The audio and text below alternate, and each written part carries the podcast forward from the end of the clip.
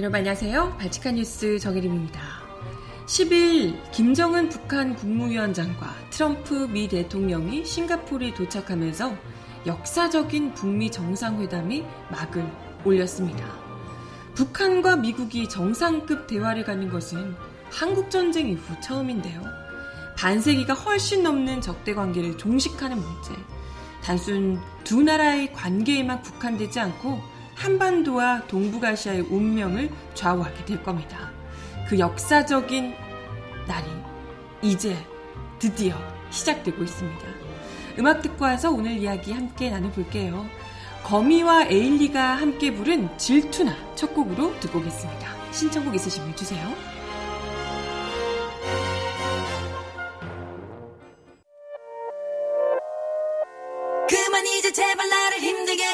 시간 낭비하지 말고 와서 내게로 와. 어, 언제까지 나를 멀리하기만 해. 질투나게 하지 말고 이리 와.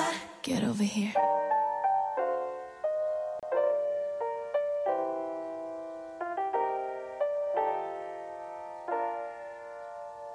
너 어울리는 건 아닌 듯. 어색함이 배인 듯. 너와 맞지 않는 색깔 같아 너와 어울리는 건 나 같은 빨갛고 검게 짙은 누가 봐도 좋은 조화 같아. 이런 널넌 볼수 있다면 그 자리에 남진 않을 텐데 더 이상 멀리서 보기에 힘들어. 이젠 더 질투나게 네, 첫 곡으로 거미와 에일리가 함께 부른 질투나라는 노래를 듣고 오셨고요. 신청곡은 잠시 후에 들려드려 보도록 하겠습니다. 아, 참, 드디어, 드디어 그 주가 시작됐어요. 역사적인 주가. 영영 오지 않고, 아, 너무 멀게 느껴졌는데, 그죠?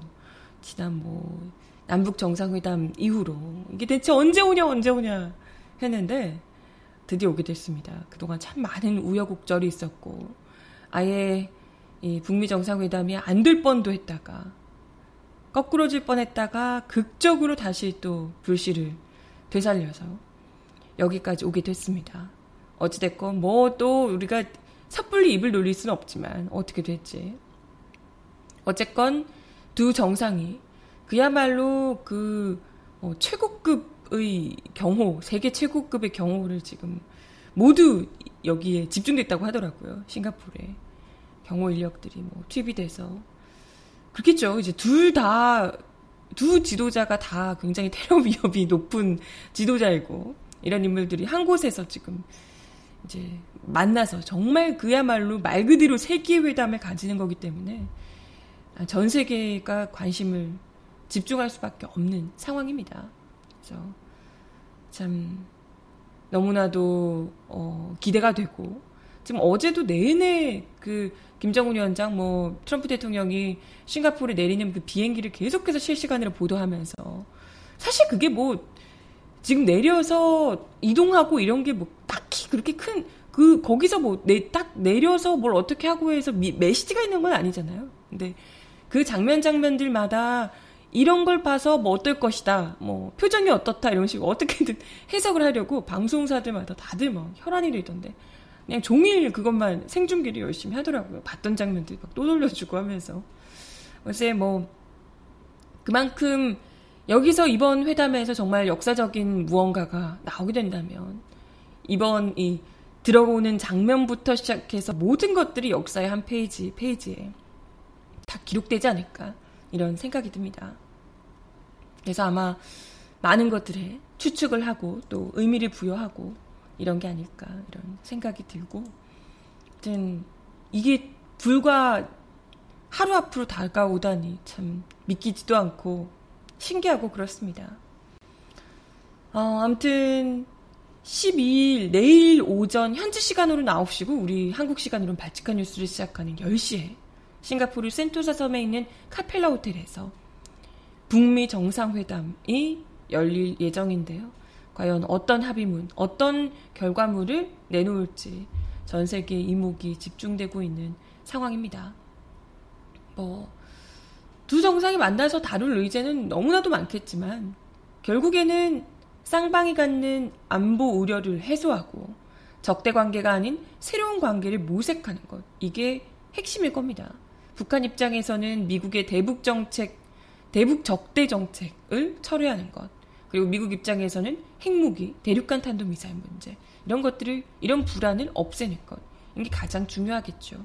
그래서 자신에게 각자 필요한 것을 취하고 또 상대가 원하는 것을 내주고 이런 방식으로 정상회담이 성공리에 마무리가 될 수 있도록 잘 좀 헤쳐나갔으면 하는 바람입니다. 일단 지금까지 사태 전개는 대체적으로 좀 희망적인 편인데요. 그간 뭐 북미 정상회담 자체가 뭐 안 되네 만에 했지만 어찌됐건 양방 쌍방이 모두 강경 강경파들을 뒤로 물리고 회담을 성공적으로 이끌어내기 위해서 적극적으로 노력하는 방향으로 이어왔기 때문에 그래도 조금 더 긍정적인 쪽에 힘을 실어 볼 수 있지 않을까 이런 생각이 듭니다.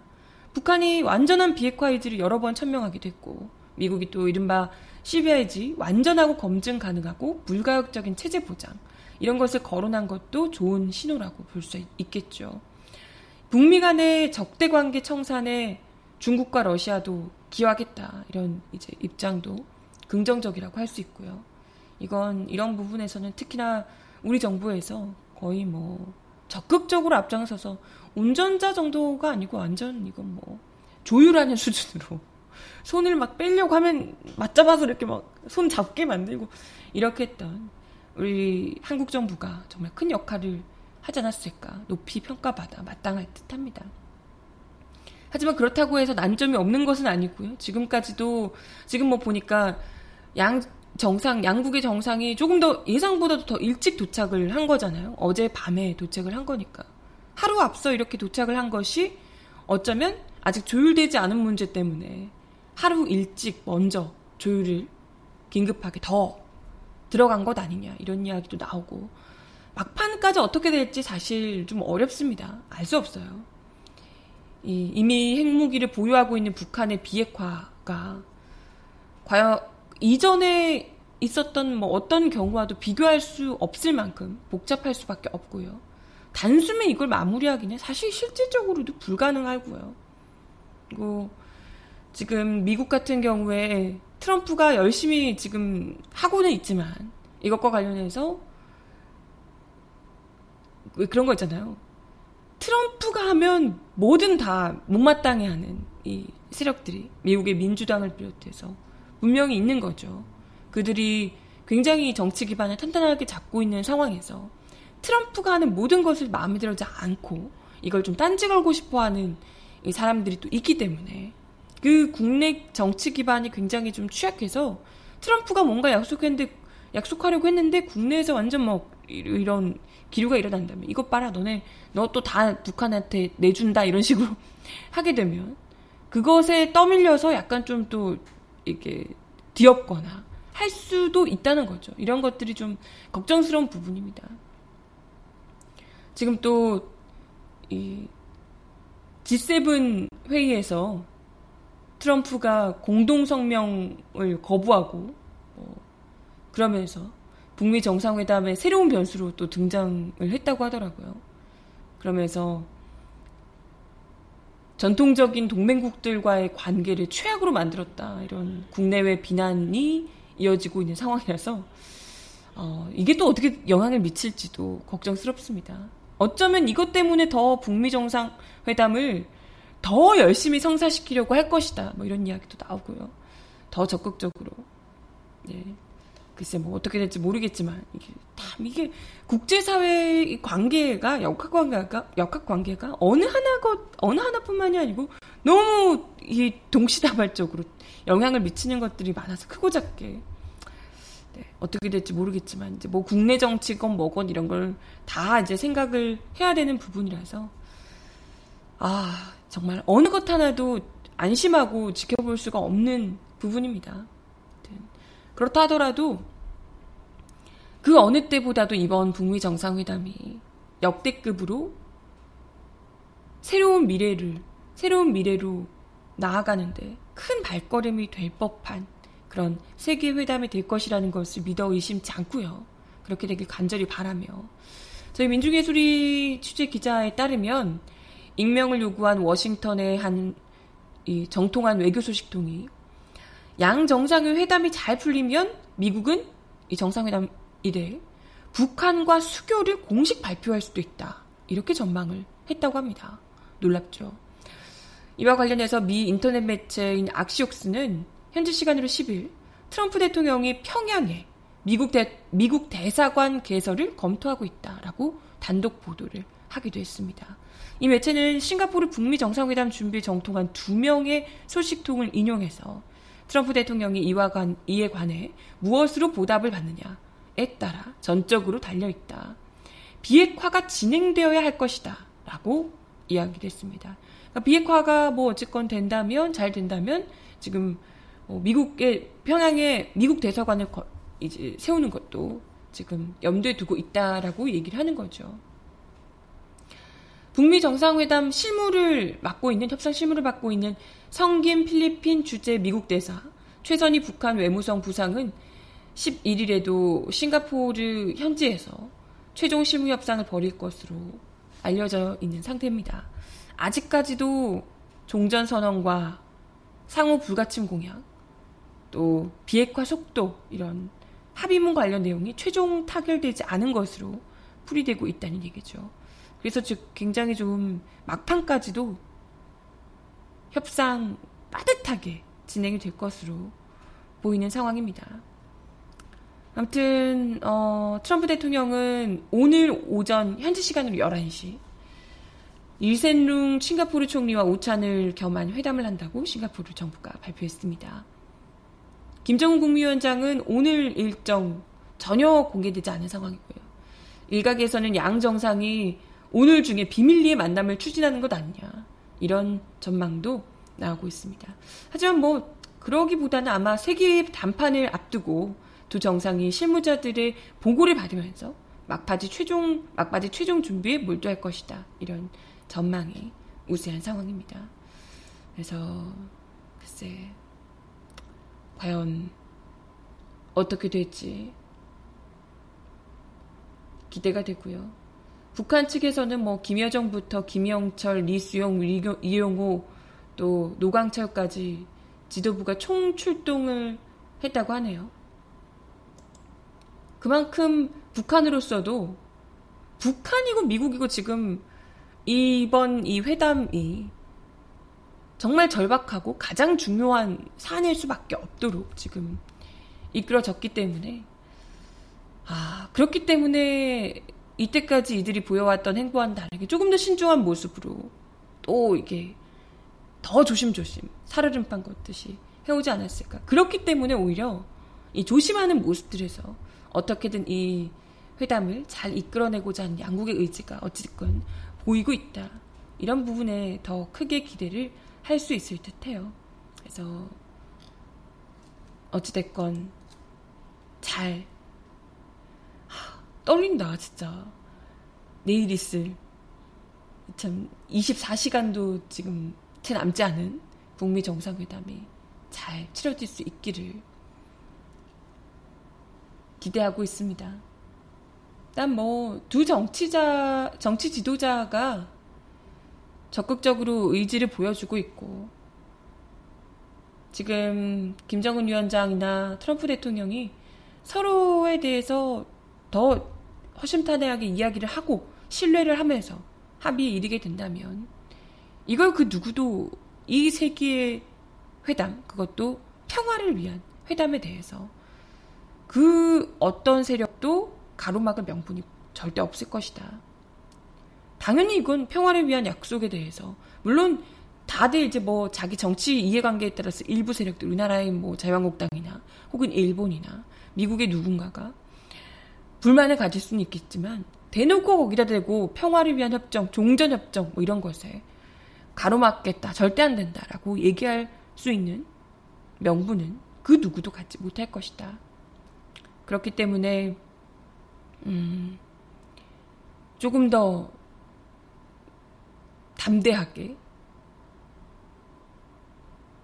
평화를 위한 큰 약속을 해주셨으면 좋겠고, 아, 참. 트럼프 대통령보다 다소 일찍 어제 싱가포르에 도착한 김정은 위원장이 리센룽 총리를 예방한 자리에서 전 세계가 지켜보고 있는 역사적인 회담이다. 이렇게 이야기를 했다고 하네요. 그들 스스로도 얼마나 이 회담이 역사적으로 중요한 순간인지를 누구보다 잘 알 거라 믿습니다. 뭐, 우리 한국은 뭐 더할 말 없이, 더할 나위 없이 중요하게 생각을 할 수밖에 없고요. 전 세계가 다 마지막 냉전의 그 고리를 이번에 끊어낼 수 있을지 기대를 모으고 있는데 하, 부디 좋은 소식이 들려오기를 간절히 바랍니다. 정말 정말 어떻게 될지 모르겠지만 오늘 이제 어쨌건 막판 협상 원래 이제 본 협상 들어가기 전에는 웬만한 건 다 조율을 하고 시작을 한다고 다들 하잖아요.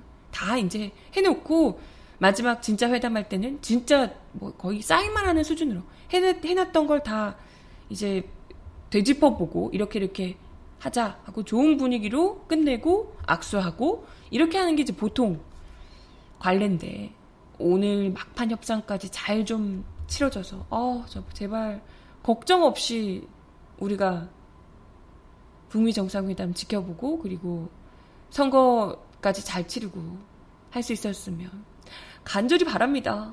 간절히 간절히. 네. 맞습니다. 음악 하나 더 듣고 와서 선거 관련한 이야기도 좀 나눠볼게요. 선거 이틀 전인데. 네. 화요비의 그런 일은 신청하셨는데 듣고 오겠습니다.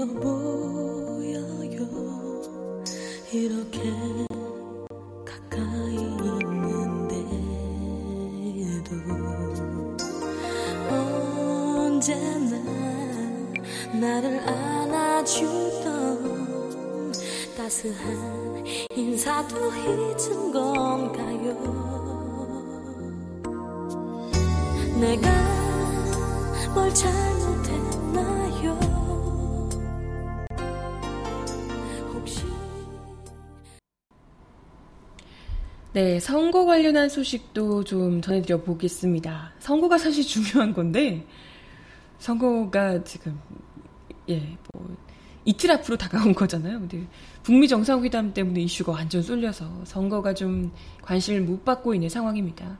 사실 뭐 굉장히 각축전을 벌이는 누가 이길까 이런 선거는 사실 딱히 아니어서 아 누가 이길까 하는 지역은 있죠. 대구 이런데 정말 상상하지도 못한 뭐 대구 이런 지역에서 골든 크로스가 일어날 것인가 뭐 이런 이야기들이 지금 나오고 있다고 하던데 아 그래도 대구는 부동층이 뭐 너무 많다고 하는데요. 아직 어떻게 할지 거기는 좀 샤이 보수가 많아서 좀 어렵지 않을까 싶기도 하고 저는 모르겠습니다.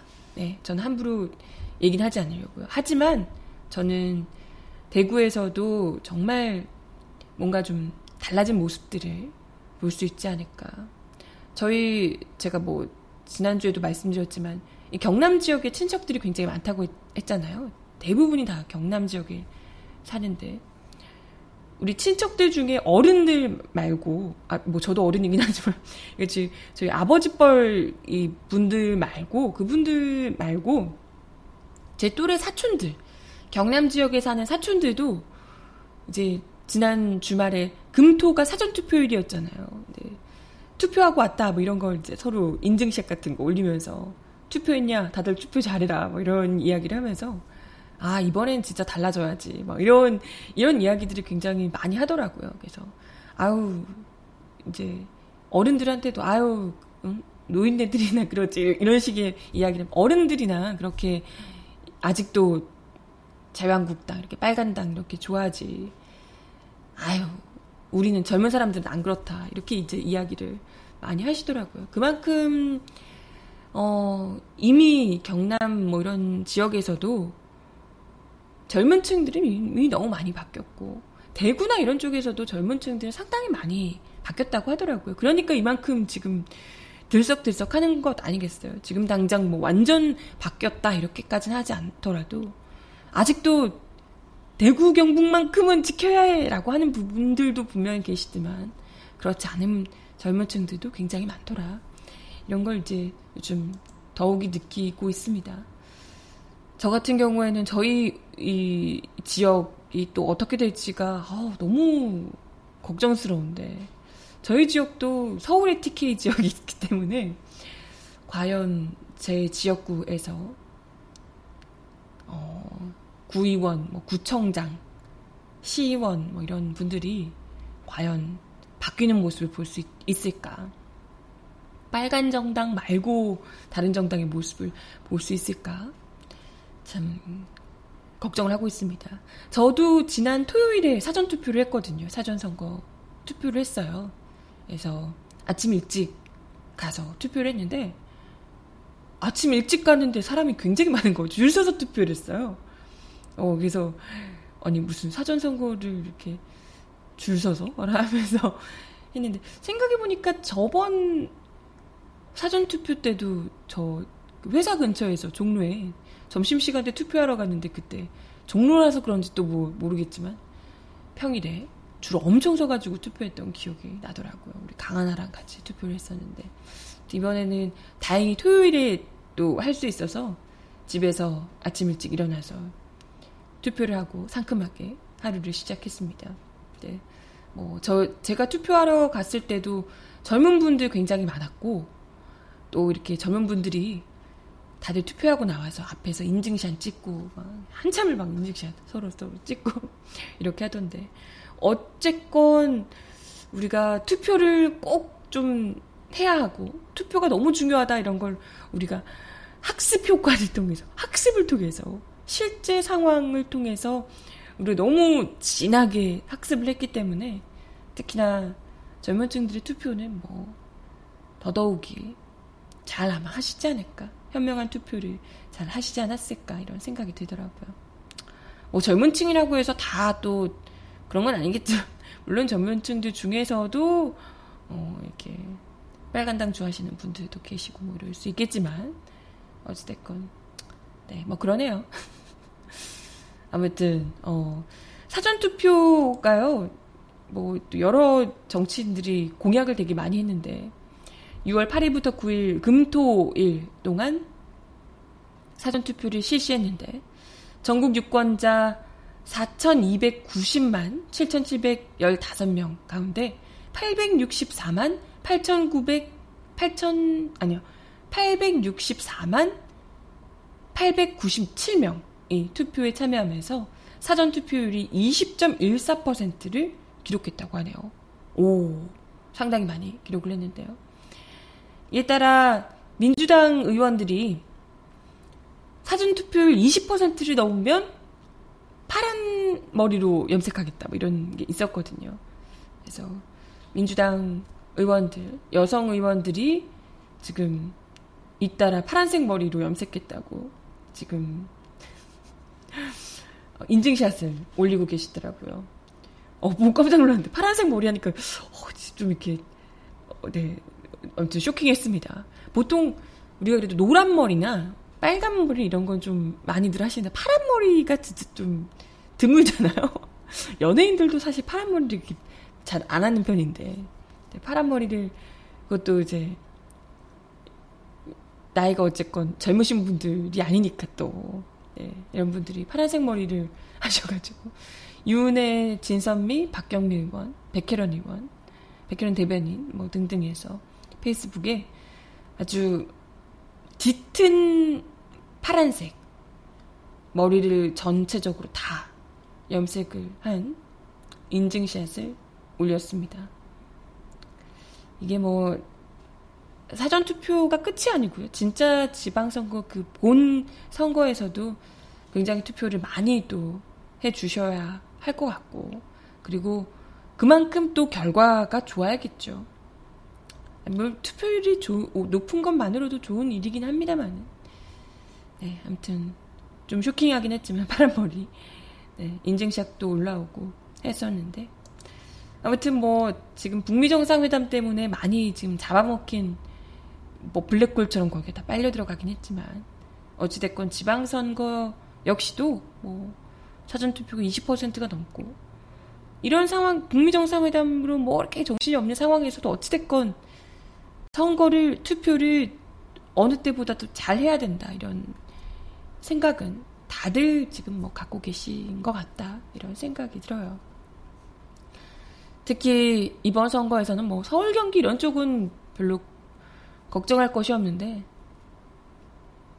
대구 경북 경남 부울경 이런 지역들. 핵심 포인트가 되는 포인트가 되는 이런 지역들이 잘 또 이번 선거를 치러내서 그 지역들에서 진짜 바뀐 민심.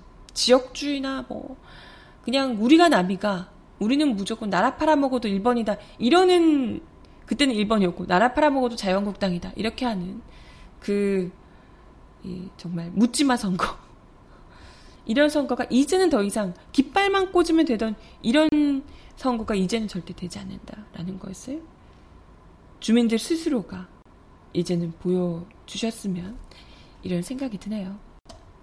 네, 아무튼 끝까지 뭐 불경 역시도 지금 뭐 지지율 차가 많다고는 하지만 워낙 또 속내를 드러내지 않는 부동층이 많다고 하니까요. 끝까지 긴장의 끈을 놓치지 않고 선거 잘 치를 수 있었으면 하는 바람입니다. 네, 북미 정상회담 딱 잘 하고 그러고 나서 선거 딱 치르고 정말 시원한 마음으로 막 룰루랄라 하는 마음으로 정말 짜릿하게 맥주 한잔 딱 하면서 치맥 딱 먹으면서 개표 방송 보면서 막 같이 박수 치고 이러면 너무너무 주, 즐겁지 않을까. 14일에 6월 14일에 방송이 너무 즐겁지 않을까 생각이 드네요. 그죠? 다들 똑같은 마음일 거야. 아, 네. 음악 하나 듣고 와서 이야기 이어가 보겠습니다. 음악으로 혁우가 부르는 러브야 듣고 옵니다. Don't be afraid. Yeah, I will stay. Kick out blanket, make it balloon. Hiding inside. I'll blow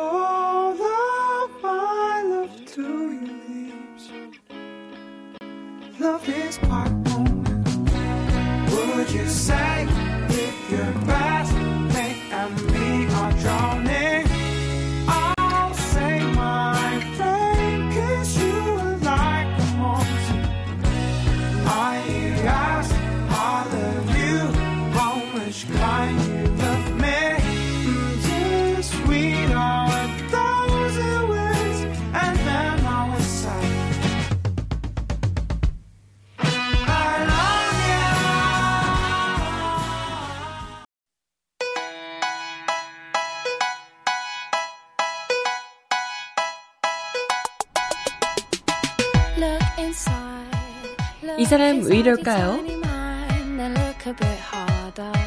Cause we're so uninspired, so sick and tired of all the hatred you harbor. So you say it's not 양승태 대법원이 상고법원을 강하게 밀어붙이던 2015년 7월 임종헌 법원행정처 기획실장과 우병우 민정수석의 회동 사실이 드러나면서 재판 거래 의혹의 물적 증거가 추가됐다는 소식입니다. 당시 임종헌 실장은 양승태 대법원장의 핵심 측근으로 법원행정처의 재판거래 관련 문건 생산을 진두지휘했고 우병우 수석은 명실상부한 박근혜 정부의 실세였죠. 임 전 실장은 지난달 끝난 대법원 특별주사단에 출석해 우 전 수석과의 유착 관계를 강하게 부인해 온 바 있는데요. 임 전 실장은 우병우 민정수석과 전화 통화한 적이 없다며 우 전 수석은 카운터파트를 법원 행정처장으로 생각했다라며 나름의 근거까지 댔습니다. 임 전 실장이 우 전 수석과의 만남을 감추려 한 것은 삼권 분립 훼손 시비와 재판거래 의혹을 증폭시킬 우려 때문으로 풀이됩니다. 무엇보다 두 사람이 만난 시점이 굉장히 절묘한데요.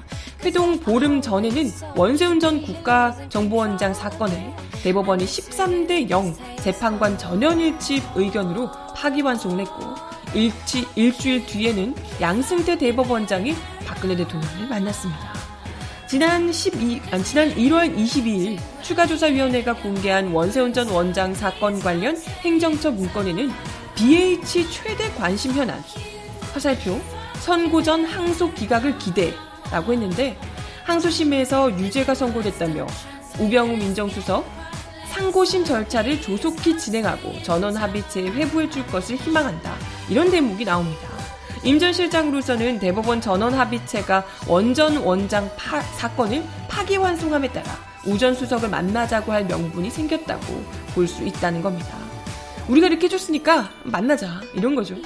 임 전 실장을 원전 원장 재판과 관련해서 특별조사단에서 청와대, 청와대에서 항소 기각을 기대하고 한다고 기대한다고 생각한 것은 아니 기대한다고 한 것은 아니다라고 하면서 선거 이후에 당시 법무비서관인 곽병훈 비서관과 통화를 한 적이 있다라고 해명을 했습니다. 곽병훈 전 비서관도 행정처가 재판에 영향을 미칠 수 있는 것으로 생각하는 우병우 민정수석의 오해를 풀어주는 것. 것을 임 전 차장이 요청했다라고 진술했습니다. 이 말인즉 우 전 수석이 법원이 어떤 곳인지 모르고 재판에 관여를 해달라고 요청을 했지만 두 사람이 이걸 알아듣게 해명했다라고 이야기를 한 건데요. 그러니까 임종원과 우병우의 직거래는 없었다라고 주장을 한 거죠. 하지만 대통령과 대법원장의 회동 직전 또 재판 거래 증거로 의심되는 문건이 법원 행정처에서 대량 생산되는 시점에 임 전 실장과 우 전 수석이 만난 사실이 드러나면서 이런 의혹은 다시 살아나게 된 거죠. 양승태 대법원장 시절 행정처 관계자는 설마 대법원이 재판 거래를 했겠냐 싶지만 임 전 차장이 기조실장 시절 청와대에 직접 들어갔고 만난 사람도 다름 아닌 우전 수석이라면 얘기가 달라지는 것 아니냐라고 이야기를 하기도 했습니다. 글쎄 임 전 실장이 단독 결정으로 혼자서 청와대에 들어가서 직접 거래를 했을 것인가? 이렇게는 누구도 생각하지 않겠죠. 전직 행정처 관계자는 아무리 임 전 차장이 활동적이라고 해도 윗선의 허락도 없이 민정수석을 함부로 만나고 다닐 수는 없다. 적어도 당시 박병대 처장 혹은 양승태 대법원장의 사전 지시를 받았거나 사후 보고를 했을 것이다. 라고 얘기했습니다. 일부에서는 재판 거래 등 의혹에 형사 책임이 묻기 어렵다는 조사단의 결론이 기본적인 사실관계를 파악하지 못하고 내놓은 것이라는 지적도 나오고 있습니다. 두 사람의 회동 사실에 특별조사단 측은 자체 조사단의 성격상 관여자의 진술을 파고들 수 없다. 두 사람이 만났는지 임 전 차장의 진술이 허위인지를 알지 못한다. 임 전 차장이 자신은 우전 수석과 통하지 않았다고 해서 그렇게 기록했을 뿐 우리가 만나지 않았다고 단정한 것은 아니다. 라고 이야기를 했다고 하네요. 음악 하나 더 듣고 와서 마지막 코너 넘어가겠습니다. 빈첸과 우원재가 부르는 그대들은 어떤 기분이신가요? 듣겠습니다.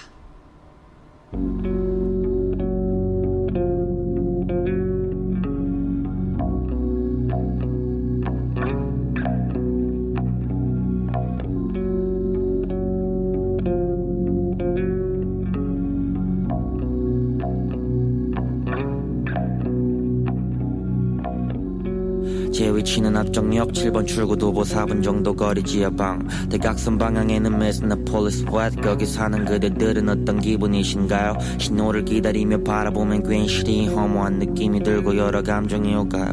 그대들의 돈은 노력인가요? 집안인가요? 그걸 떠나 그대들은 어떤 기분이신가요? 엄마들은 자퇴생인데 옆방이 서울대 누나는 나를 보면 어떤 기분이신가요? 동생이 못나 보이고 아들이 못나 보이고 어디서 얘기 꺼내기도 쪽팔리신가요? 자퇴하지 않고 혹연히 네 친구가 전교 몇 등을 했던 얘기들은 엄마는 어떤 기분이신가요? 애매한 표정으로 제게 그 얘기를 했던 엄마는 그때 속으로 무슨 생각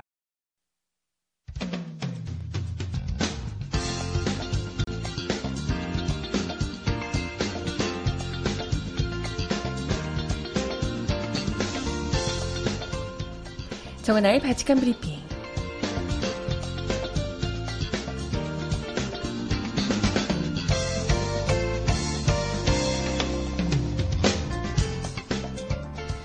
번째 소식입니다.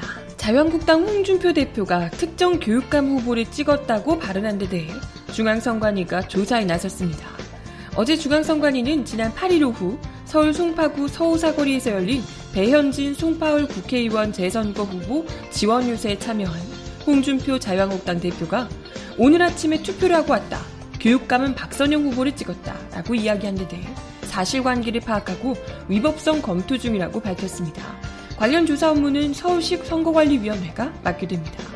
현행 지방교육자치에 관한 법률 제46조는 정당의 대표자와 간부 등이 특정 후보자를 지지하는 등 선거에 영향을 미치기 위해 선거에 관여하는 행위를 금지하고 있습니다. 이를 어길 시에는 2년 이하의 징역 또는 400만 원 이하의 벌금에 처하도록 되어 있습니다. 9일 더불어민주당 백혜련 대변인의 논, 논평을 통해 홍준표 자유한국당 대표는 위법적인 교육감 선거 개입을 즉각 중단해야 한다라고 지적했습니다. 이어 보수를 표방하는 자유한국당 홍준표 대표가 공개적으로 보수정당 출신은 자유한 예, 보수정당 출신인 박선영 후보에게 투표했다고 선언하는 것은 자유한국당 지지층의 표심을 움직이기 위한 것이다. 교육감 선거의 정치적 중립성을 심각하게 훼손하는 것이라고 지적했습니다.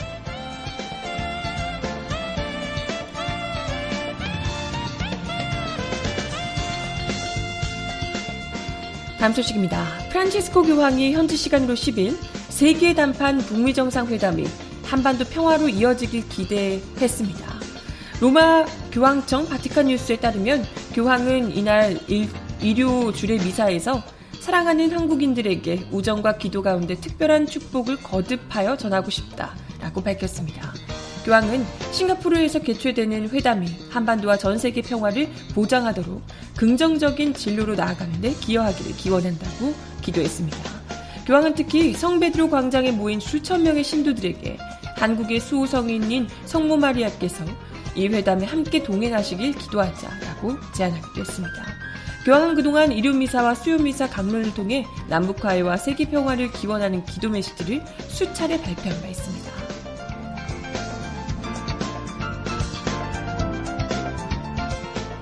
마지막 소식입니다.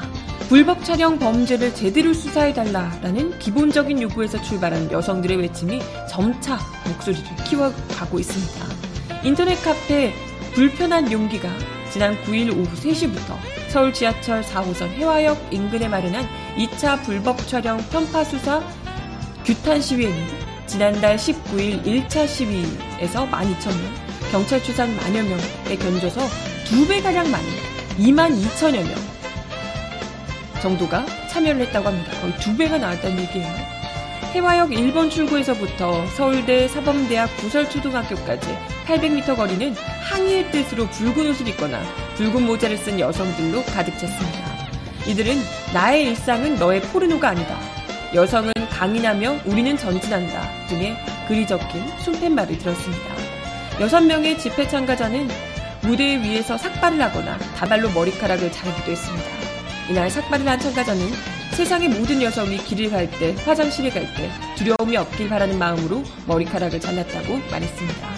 시위에 참여한 이들은 여성이 차별받는 현실이 보다 큰 틀에서 바뀌어야 한다고 주장합니다.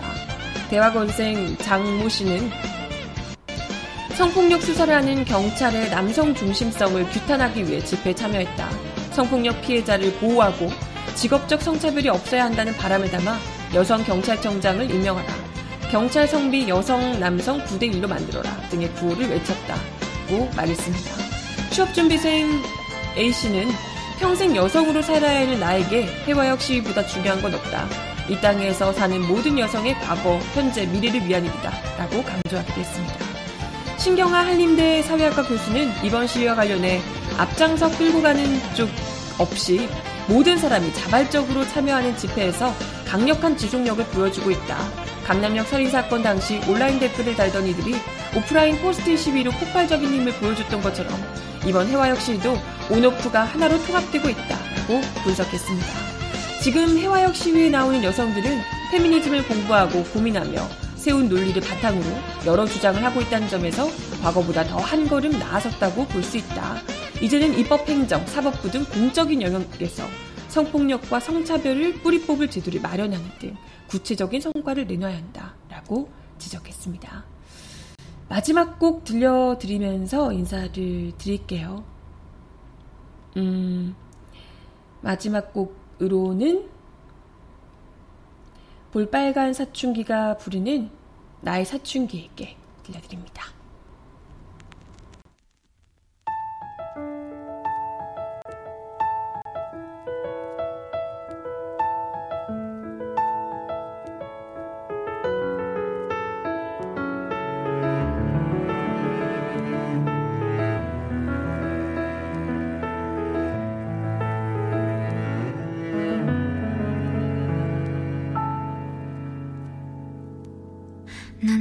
한때 내가 이 세상에 사라지길 바랬어.